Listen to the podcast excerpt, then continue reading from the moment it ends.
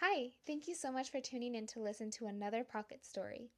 This story is called Enclosed. Mama told me not to be afraid of the wings when they come.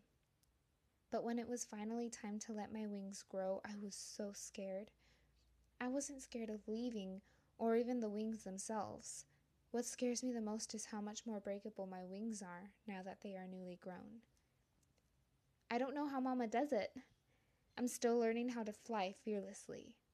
Both of our wings are smaller and flap faster than the other butterflies. The dust on our wings doesn't hold the bright colors that the wildflowers do. We are golden.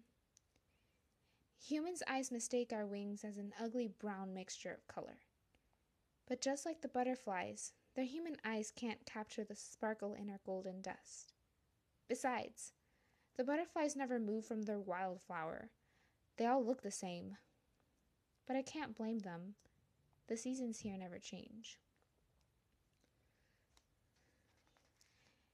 In the night, Mama and I hide from the monsters. Nights are the hardest, Mama says. But I love them. I used to believe they were hard too. But that was before I left my cocoon. Now that I can fly, I can leave this seasonless place and search for where the light went. I know that there is something more. Mama says this is all there has been, but it's not true. I know this.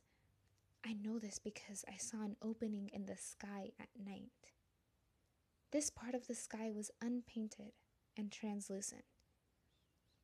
At first, it I thought it was the sun, but I realized I was wrong.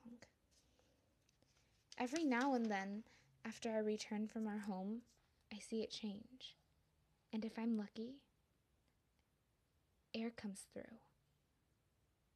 But I'm too scared to go out there because I can get lost and lose sight of home. Besides, I could never do that to Mama. But there's something inside me. There's something lingering in my wings, something telling me to go. It's strange that all these places around me never change. Mama says that seasons are a thing of the past, that we are safer here. But the more I visit the places and see that nothing ever changes, the more I think that this isn't meant to be our home. We have had to move places, and I don't know why. Some of them are blue and soft.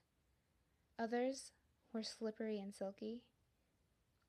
One of them, I remember, was a place I have never seen before. There were little dots all over it, little black dots carefully misplaced all around on top of this white background, and it just filled me with wonder. But we had to go, and now we're here living with those gigantic, unmoving butterflies with their unnaturally bright wildflowers. But there's nothing that I can do to change that now. Mama told me that today I could explore, and I'm so excited to go back to the opening in the sky. I can feel the air this time just like the last. But something feels wrong. The air is different, shaky. The light is changing, and it's definitely not night.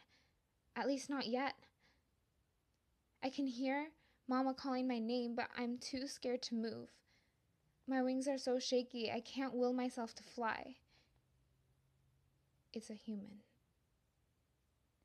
But not just any human. It is wearing my old home. This whole time, I've been trapped and all of these places are not places, but things disguised as a home. This strange brown sky is not a sky, but a painted cell of a wall. The butterflies are not butterflies, but a piece of thread trying to mimic beauty that cannot be replicated. And Mama? Well, she isn't as fearless as I thought. But the opening, the opening in this cell wall is real and for the first time, I can hear it calling my name.